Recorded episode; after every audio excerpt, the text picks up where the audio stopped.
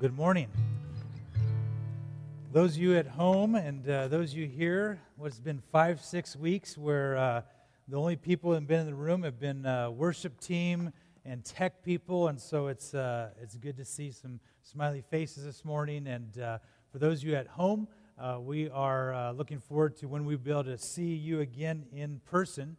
And I just want to stop for just a minute, and I want us to just reflect for a moment that right now, as we gather here and as we gather online, that this is a holy moment, that this is a gathering of God's people uh, for the purpose of worshiping Him and for the edification of the Word of God. And therefore, uh, we are blessed that we have the Word of God. We're blessed that we can meet in person uh, and we can also have the technology uh, to be uh, together at home. And so uh, I just want to pray, and I want to ask you to join me. Um, Father, we ask that you would work in our hearts, that whatever uh, things are distracting us, whatever worries, whatever anxieties, whatever trouble we may be facing would be things that um, obviously aren't forgotten about, but uh, something that we can trust you in. We ask, Lord, that uh, in this moment gathered here and afar, that you would be glorified in the lives of your people. Holy Spirit, we ask that you would teach us from your word. And so we ask for a blessing on the reading and the preaching of the word. In Jesus' name, amen.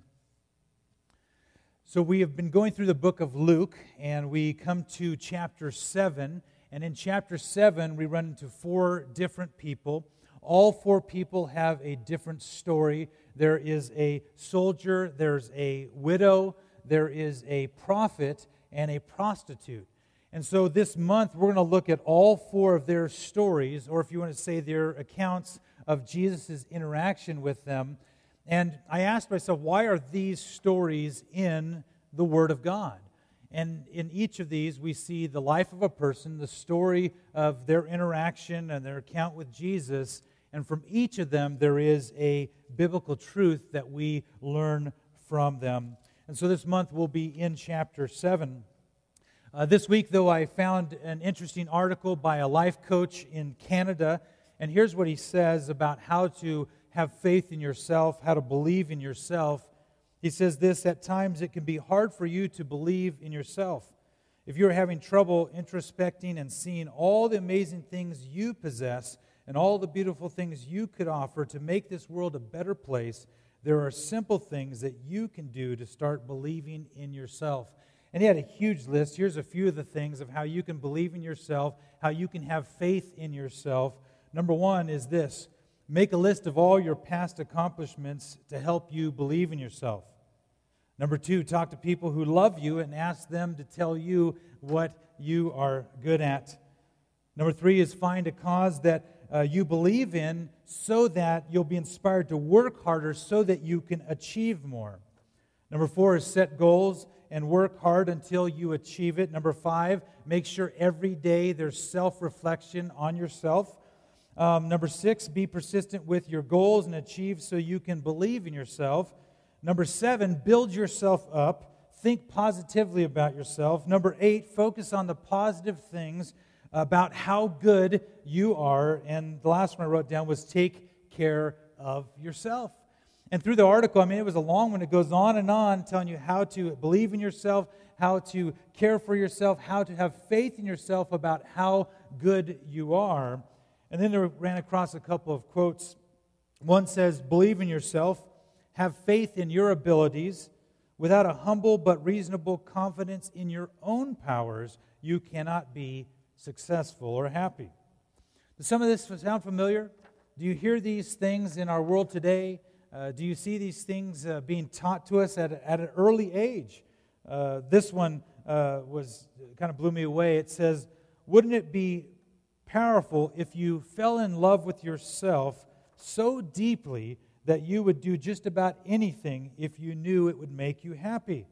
This is precisely how much life loves you and wants you to nurture yourself. The deeper you love yourself, the more the universe will affirm your worth.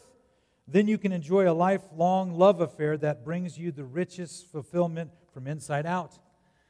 You see, our world is constantly teaching us and teaching children at a very young age to believe in yourself, to have faith in yourself, that anything and everything to make you happy in life is going to come from your own hard work and uh, your uh, belief in yourself. Today we look at this soldier uh, who does not believe in himself, but is one who places his faith in another and is a great example for us today in how we should live our life in this world. The big idea that we see from Luke chapter 7, verses 1 through 10 this morning is this true faith is found in trusting Jesus for everything in life. True faith is found in trusting Jesus for everything in life. I want to read to you Luke chapter 7, verses 1 through 10. After he had finished all his sayings in the hearing of the people, he entered Capernaum. Now, a centurion had a servant who was sick and at the point of death, who was highly valued by him. When the centurion heard about Jesus, he went to him, or he sent to him elders of the Jews, asking him to come and heal his servant. And when they came to Jesus, they pleaded with him earnestly, saying, he is worthy to have you do this for him. For he loves our nation, and he is the one who built us our synagogue. And Jesus went with them. And when he was not far from the house, the centurion sent friends, saying to him, Lord, do not trouble yourself, for I am not worthy to have you come under my roof. Therefore I did not presume to come to you. But say the word, and let my servant be healed. For I too am a man set under authority with soldiers under me, and I say to one, Go, and he goes, and to another, Come, and he comes, and to my servant, Do this, and he does it. When Jesus heard these things, he marveled at him, and turning to the crowd that followed him, said, I tell you, not even in Israel I have found such faith. And when those who had been sent returned to the house, they found the servant well. The word of God. I want you this morning to put yourself in the place of this soldier. I want you to uh, put yourself in his position, who you have a slave, you have a servant that you care for dearly who is dying. And look at the responses of what happens here.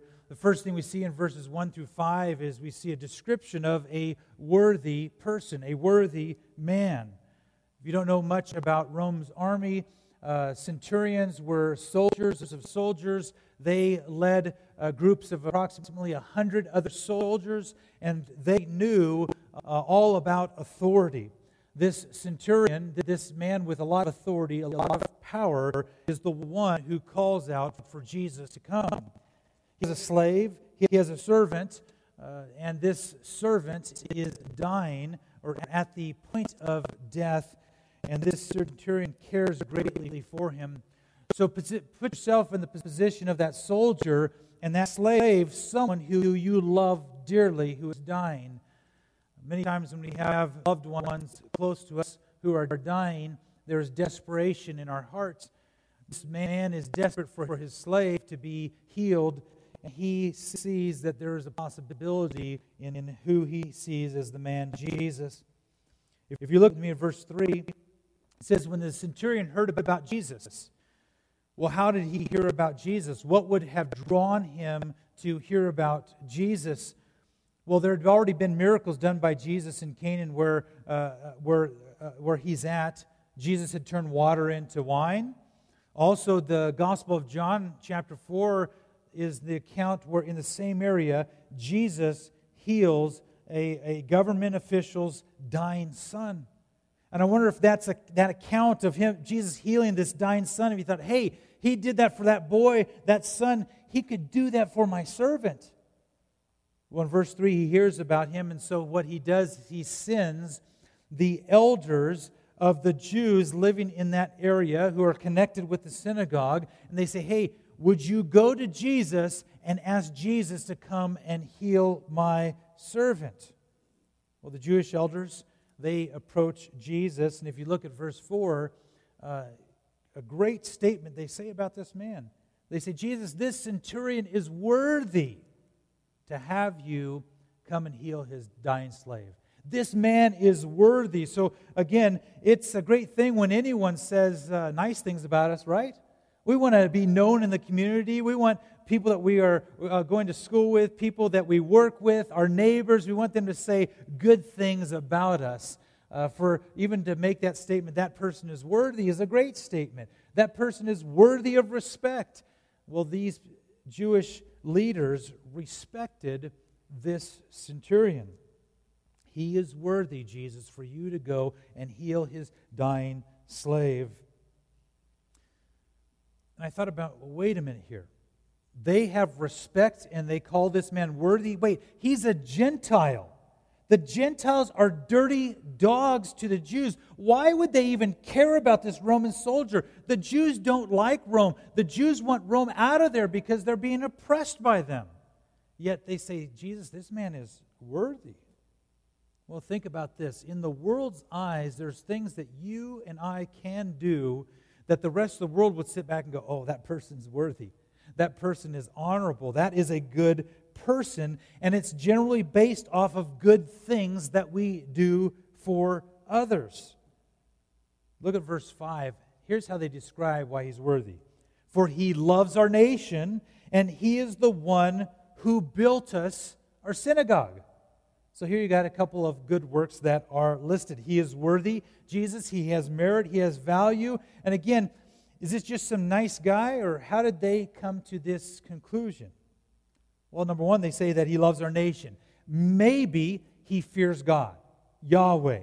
Maybe that's why they say he loves our nation. We don't know, but uh, they say he loves our nation.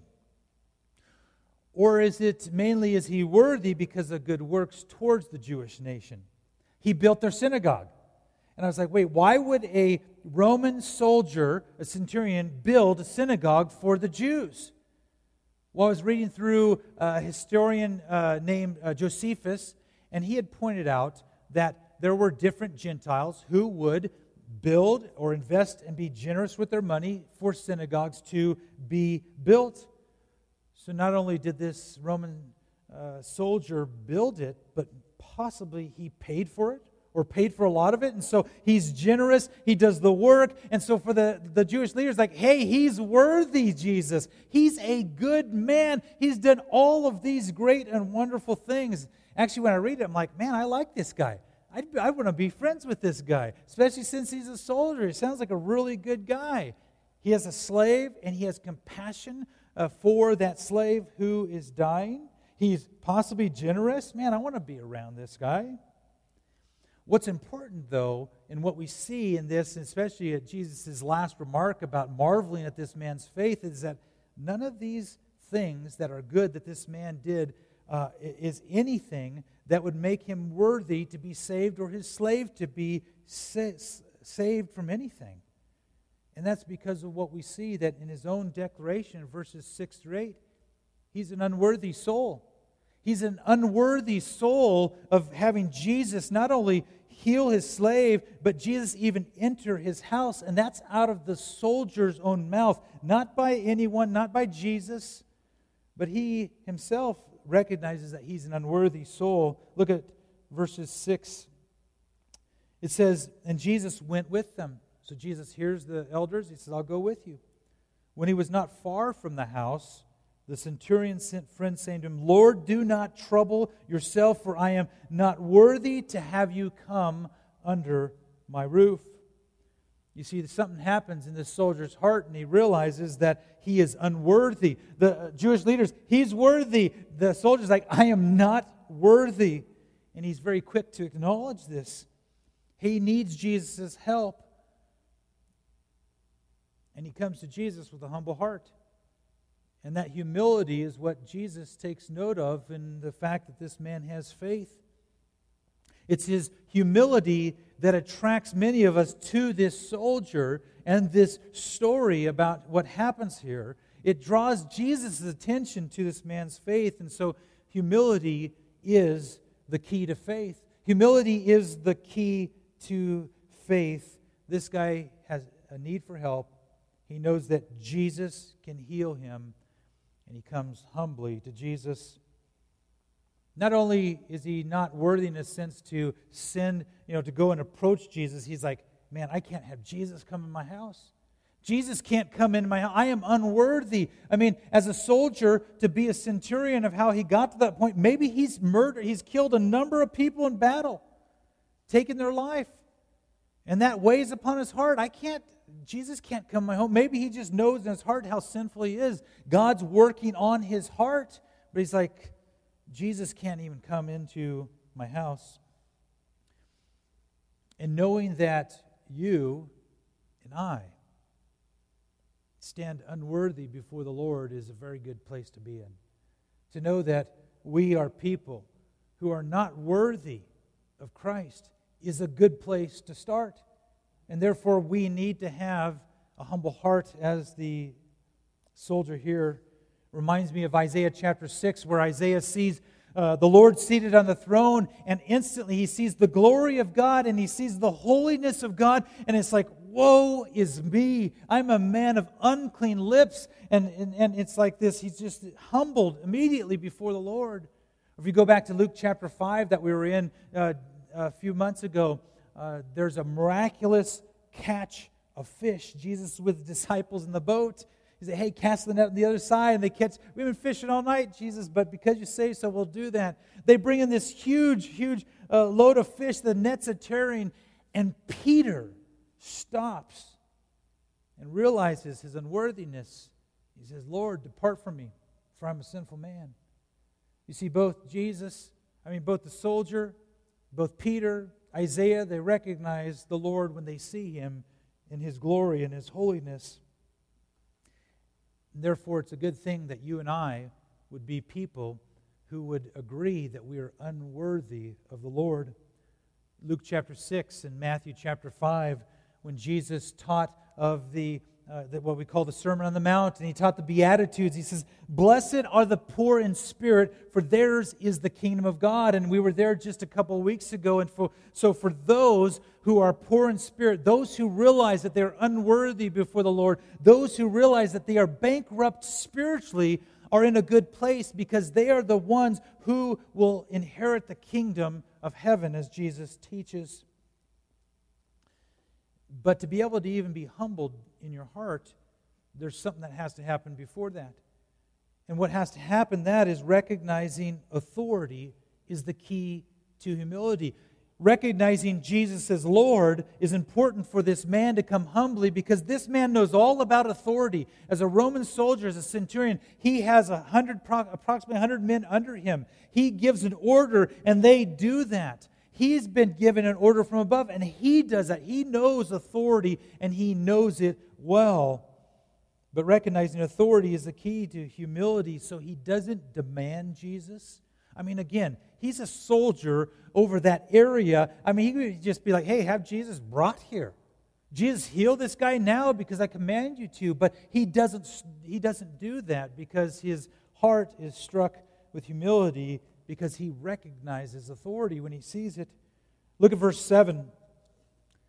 It says, Therefore I did not presume to come to you, but say the word and let my servant be healed. You see, he sends his friends to Jesus now and says, Jesus, don't come to my house. Would you just say the word and heal him? I'm like, wow. This guy's heard, obviously, some things about Jesus he recognizes the authority of Jesus to say, hey, just say the word. I mean, if you look at the Gospels, one of the accounts says uh, Jesus is in a boat with the disciples, and wind comes down off the mountains, and the sea is just turbulent. And the disciples think they are going to die. Water is sinking the boat, and Jesus is asleep. And they're like, Jesus, do you even care about us? You're sleeping. And, he's, and he gets up and rebukes the wind and the waves with the word. Now that's authority over all of creation, over all of the universe. This man knows that Jesus, because he's heard what Jesus can do, and therefore he knows that he has authority, and he asks that the man that Jesus would come and heal his servant. Look at verse 8. He explains his understanding of authority to Jesus through his friends. He says, For I too am a servant under authority, with soldiers under me. And I say to one, Go, and he goes, and to another, Come, and he comes, and to my servant, Do this, and he does it. He sees Jesus with absolute authority, and that knowledge is based on what he's heard of Jesus. Again, he's heard that Jesus heals the sick. I wonder, I wonder if he's heard the accounts of Jesus saying a word and casting demons out of people who were possessed by demons. We know that as the Gospel of Luke continues, the crowds grow and follow Jesus because of what they hear and what they see, which all points to his authority over all things. Really, what happens in this, when you look at this, is he's making a confession. He's confessing Jesus as the one with authority. And I was wondering, how do you and I identify with this soldier today? How do you identify with the humble heart that you see in him? How do you identify with this soldier who confesses that Jesus is the one with all authority? We need to be in that place that we have humbled our hearts and we recognize Jesus as Lord, because without it, um, we have an eternity uh, of separation from God before us. But I want you to think for a minute if you've seen a, a set of those scales that have the chains on them and you can put the weights on to balance things out, you know, uh, think about that. And I want you to, to picture the scale and put every single good thing you've ever done in your life. I mean, Think about all the things you've done in school, sports, uh, all the things you've done for neighbors, or things you've volunteered. Every single thing that would be like people like, hey, that's a good thing. Put it right there. Whatever degrees you've gotten, whatever promotions in work, whatever it may be, just put it right on that side of the scale. And then I want you to put your heart on this side. And I want to think, I want you to think about, man, the things that I've done that are not righteous and holy to God. How do those things really weigh out? Because that's what our world puts in stock is everything you do good. And if you do all these things good, then you should have good done to you. But weigh those things out to your heart, your, your, your, your sinfulness, and your great things. And you have, I have to ask you the question Are you worthy? Are you worthy? Because the Jewish elders said this man was worthy, Jesus. And we see that Jesus does no acknowledgement of the good things that this man did, only of his faith. So, how do you identify with this soldier? You know, too many people believe that, again, they put all this good work in and all these things, and that they deserve to go to heaven because they've done good things, even good churchy things. I attended church. I gave money. I went to Sunday school. I did all these things, God, so I should go to heaven. If you start there, your heart's not in a place of humility because none of us, not one of us, deserve heaven. Not one of us deserve heaven at all because we are not worthy. Would you look at Romans chapter 3? Romans chapter 3 is one of those passages of Scripture that just breaks the heart. If you think that you are worthy, if you think that you are worthy of being with the Lord, uh, then read Romans chapter 3. Look at verse 10. As it is written, none is righteous. No, not one. No one understands. No one seeks for God. All have turned aside. Together they have become worthless. No one does good, not even one. Their throat is an open grave. They use their tongue to deceive. The venom of asps is under their lips. Their mouth is full of curses and bitterness. Their feet are swift to shed blood. In their paths are ruin and misery. And the way of peace they have not known. There is no fear of God before their eyes. Read that passage of Scripture to people who think they've done a lot of good works in life. And you may find it amazing the number of people that say, No way am I that bad. No way am I like that. And that's because of a pridefulness of the heart and the lack of seeing clearly the authority of Christ, which leads to humility. The Apostle Paul goes on, and in Romans chapter 6, a couple chapters later, he writes this Romans 6:23 For the wages of sin is death. So, because all of us are unworthy, just like we read in Romans chapter 3, the result then for all is death. It says, but. The free gift of God is eternal life in Christ Jesus our Lord. The grace of God. The amazing, astounding, glorious truth that wrecks our hearts is that I, who think that I can do this and that to please God so that He would accept me and He would save me, is worth nothing. And it's all on Jesus Christ and His grace and what He does to us to change our hearts and to make us His own. For the wages of sin is death, but the free gift of God is eternal life in Christ Jesus our Lord.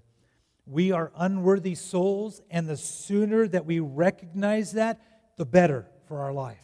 The sooner that you recognize that you're sinful before the Lord and that your good works are going to do nothing for you in life is a good place to be in. That you are spiritually bankrupt is a good place to be in because that's at the point when God begins to work in your heart and reveal the gospel to you and through the work of God can lead a person to place their faith in Him. To be like the soldier, Jesus, I'm not worthy for you to come into my heart. I'm not worthy for you to even heal my heart. But with a word, he heals the servant. I mean, did you catch that in the story? Jesus never goes into the house. He says a word and the servant is healed. I mean, there's not a lot of tension. It's all drawn to the faith of that man. But Jesus says a word and can heal that servant. And by the work of Christ, he can heal your heart and make you his own and make you holy and make you righteous. That work can be summed up in just looking at the cross. That work can be the cross as a summary in the sense that because of our sin, we face hell for eternity. But God, in His great loving kindness for us, that He would send His Son Jesus, God in the flesh, who would take upon your sins and my sins at the cross, and He would die, and His blood would be shed, and not just to cover over our sins so God doesn't see them, but to think about that all of your sin would be removed forever. And Jesus Christ died, and the third day He rose again and he was uh, uh, he walked with his disciples for a period of time and he ascended to heaven. And it says in the word of god that he's ruling and reigning now and that he is returning. Therefore in summary that is the good news. That is the gospel. You have heard the gospel just like the soldier heard about the work of Christ. Therefore, every single one of you listening now has the responsibility to respond or to not respond to the gospel. It's not at all about a thing of like, I choose to believe you, Jesus. No, you've heard the gospel. God works on your heart and He gives people the ability to go, wow, Jesus, you love me. I believe in you. And He does the saving work so that we get no credit that we did anything to save ourselves. And it's all about the work of God giving us the faith to believe in Him. Look at verses 9 through 10. This faith is what Jesus is drawn to and what He points out. You see, again, He doesn't say, oh, yeah, you know what? Because He built the synagogue, because He loves His servant, I'll heal the slave. Not at all. This guy is worthy. I'm going to go to his house. No. He doesn't even point out that the guy has a you know, good character or he's a good guy. He points to the man's faith. Look at what Jesus says in verse 9. And when Jesus heard these things, he marveled at him. And turning to the crowd that followed him, said, I tell you, not even in Israel have I found such faith. And when those who had been sent returned to the house, they found the servant well. You see, um, faith in Christ has never been some illogical thing, some unsound leap of faith. The world would want to describe Christians that way and say, well, you just blindly follow Jesus. You blindly do this. But the description of that is generally a negative thing that uh, believers don't, are just illogical in, in their following of Christ. Well, here's a description of faith in Hebrews chapter 11. Hebrews chapter 11 is a great chapter for you to read this week And there's a description of all a bunch of people who had faith in God and what that led them to do in following Him. But here's what it says in verses 1 through 3 of Hebrews 11. Now, faith is the assurance of things hoped for, the conviction of things not seen. For by it the people of old, speaking of the people that we have recorded in the Old Testament, received their commendation. By faith, we understand that the universe was created by the Word of God, so that what is seen was not made out of things that are visible. Faith is trusting in Jesus, who is the authority because he is God. And your faith comes from your knowledge of Christ and the illumination of, of, the Word of God by the power of the Holy Spirit so that you would see Jesus and follow him.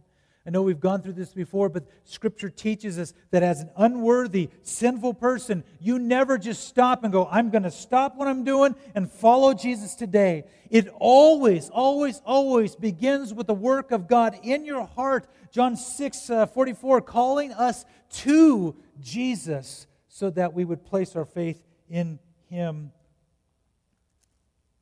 Again, I, I don't know why, but I wrote this question at the beginning of the week on my notes.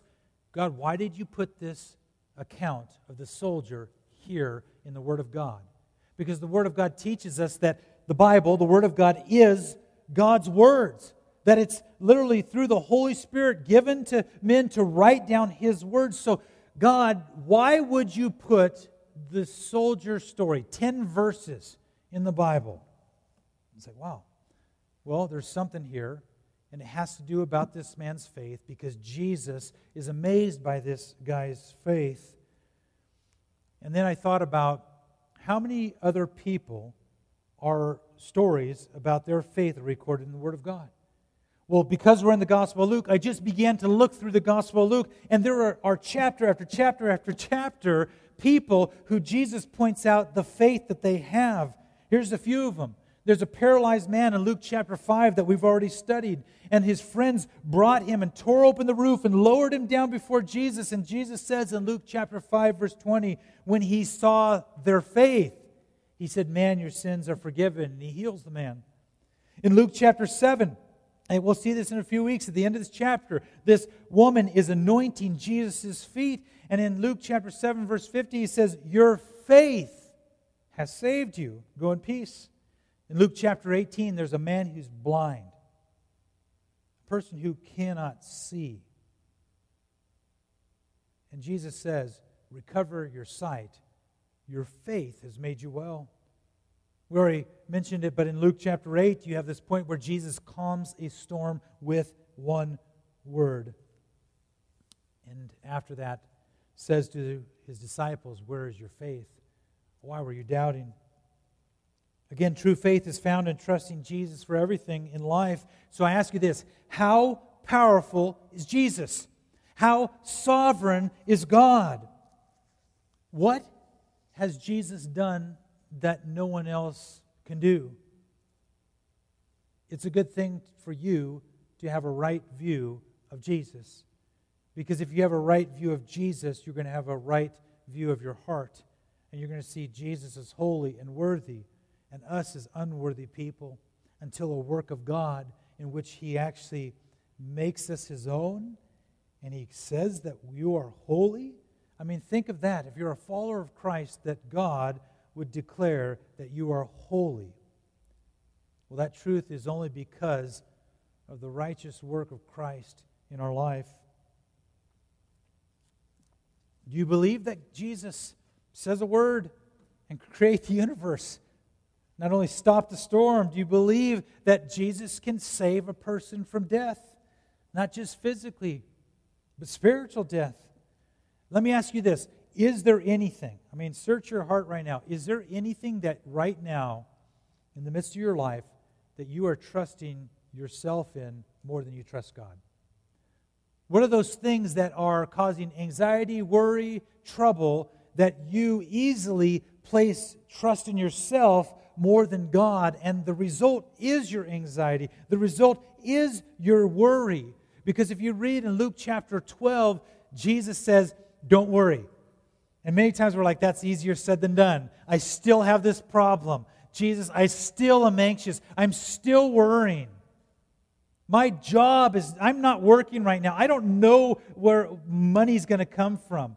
Uh, my health, I'm dealing with cancer. Uh, God, this, this, and this. And you tell me not to worry? What if I die? Well, if you have a relationship with Christ and you die, then that's a good thing because you get to be with Him for eternity. As much as the things that we like in this world, uh, they fade away. And being with Jesus in person, face to face, is greater than anything in this earth. But Jesus says, Don't worry. And in that text in Luke chapter 12, he says, O you of little faith. He goes on to say this Your Father, our Heavenly Father, knows what you need he also goes on and says that the Father's good pleasure is to give you the kingdom. If you read in Matthew and you read in Luke the account of Jesus teaching these things, is that our good heavenly Father knows what we need before it even happens in our life, and He wants to bless His children. He wants to give you good things. Therefore, put your trust in God, not in yourself or the things that you can accomplish. I wonder how many people in the midst of this whole coronavirus thing that's happened worldwide have been scrambling, have been so worn out. I mean, they are so ready to end everything because they are trying to fix their situation and they can't. I mean, isn't it frustrating when you lose control of things in your life? I can remember different people at churches over the years that were older who were so upset when they lost their ability to drive. I can't drive anymore. The doctor says I can't, or you know, this or that, whatever. When we lose control, that's a horrible thing. And it's a reality, it shows where we put our trust in. It's a troubling things at, at times when we examine our heart to see what we uh, believe in, what we place our faith in or not. In Luke chapter 17, there's an account where Jesus comes off the mountain. He's been with three of the disciples um, up on the mountain. There's a man down the, the hill with the other disciples, and he has a son that's demon possessed, and the demon's been trying to kill this child. I mean, to think about it says it's thrown him into fire, tries to drown him. Imagine you having a child and it's demon possessed, and the demon's trying to kill him. This man goes to Jesus' disciples because he's heard of Jesus, he's heard of the miracles, and nothing is happening to get rid of this demon. And so in Luke chapter 7, or, I'm sorry, in, in, in, in Luke and then also in Mark chapter 9, there's this point at which this man uh, then comes to Jesus and he calls out to Jesus. In Mark chapter 9, it says, It has often cast him into the fire and to the water to destroy him. But if you can do anything, have compassion on us and help us. And Jesus said to him, If you can, all things are possible for one who believes. Immediately, the father of the child cried out and said, I believe, help my unbelief. Any of you in that boat today? Any of you struggling with things going, I believe, but help my unbelief? Jesus, I believe in you, but I'm struggling because of this problem. I need you to help me. The disciples say in Luke chapter 17, they say, Jesus, give us faith.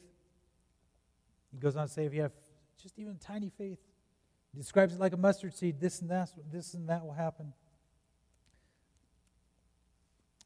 But I want to encourage you this morning to follow the example of the soldier, to recognize that Jesus is the authority, and through that would humble your heart, that you would realize that you need Jesus that there's nothing good in this world that you can do, just like we started when I read you all those things. Hey, believe in yourself, do these things about yourself, have faith in yourself. That's what the world wants you to believe.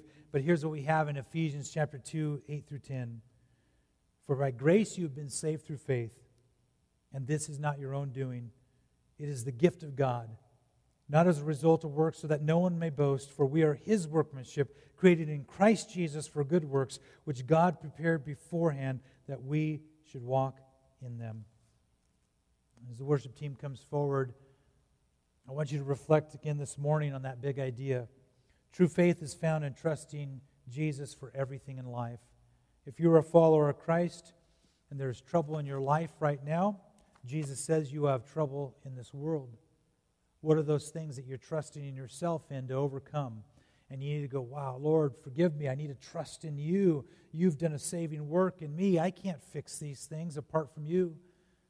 I was reminded a week ago when I asked a person a question, and uh, this person said, Lord willing, this will happen.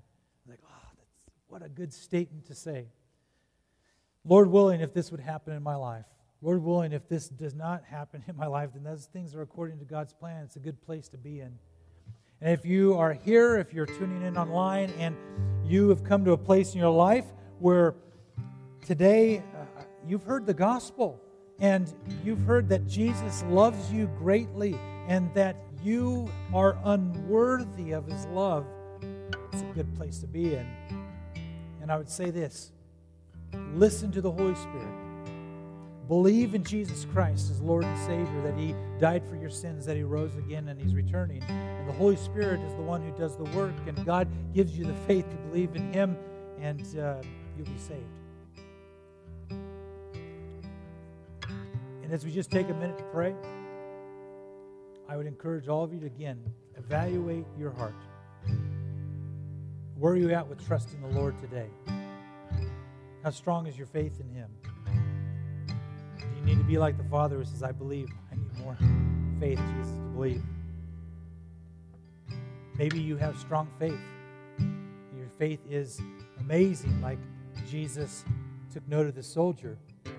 There's others around you that need to be encouraged to turn to Jesus and to see your faith in Him. Would you pray with me? Father, we are thankful that you love us so much that we are people who are unworthy of you, and yet you loved us first. We want to be people who are humble. We want to be people who acknowledge you, that you are the sovereign ruler of the universe. And Lord, at times we see the things in this world and we struggle. And we want to go back to trusting ourselves. Holy Spirit, would you Open up our eyes, our hearts, our ears to see that we are in so need of your help. That we are in need even just to breathe at this moment. So, Father, build our faith. Help us to trust you more today. And Father, for all those who've been far off and heard the gospel today, I pray that you would give them faith to believe in you. In Jesus' name.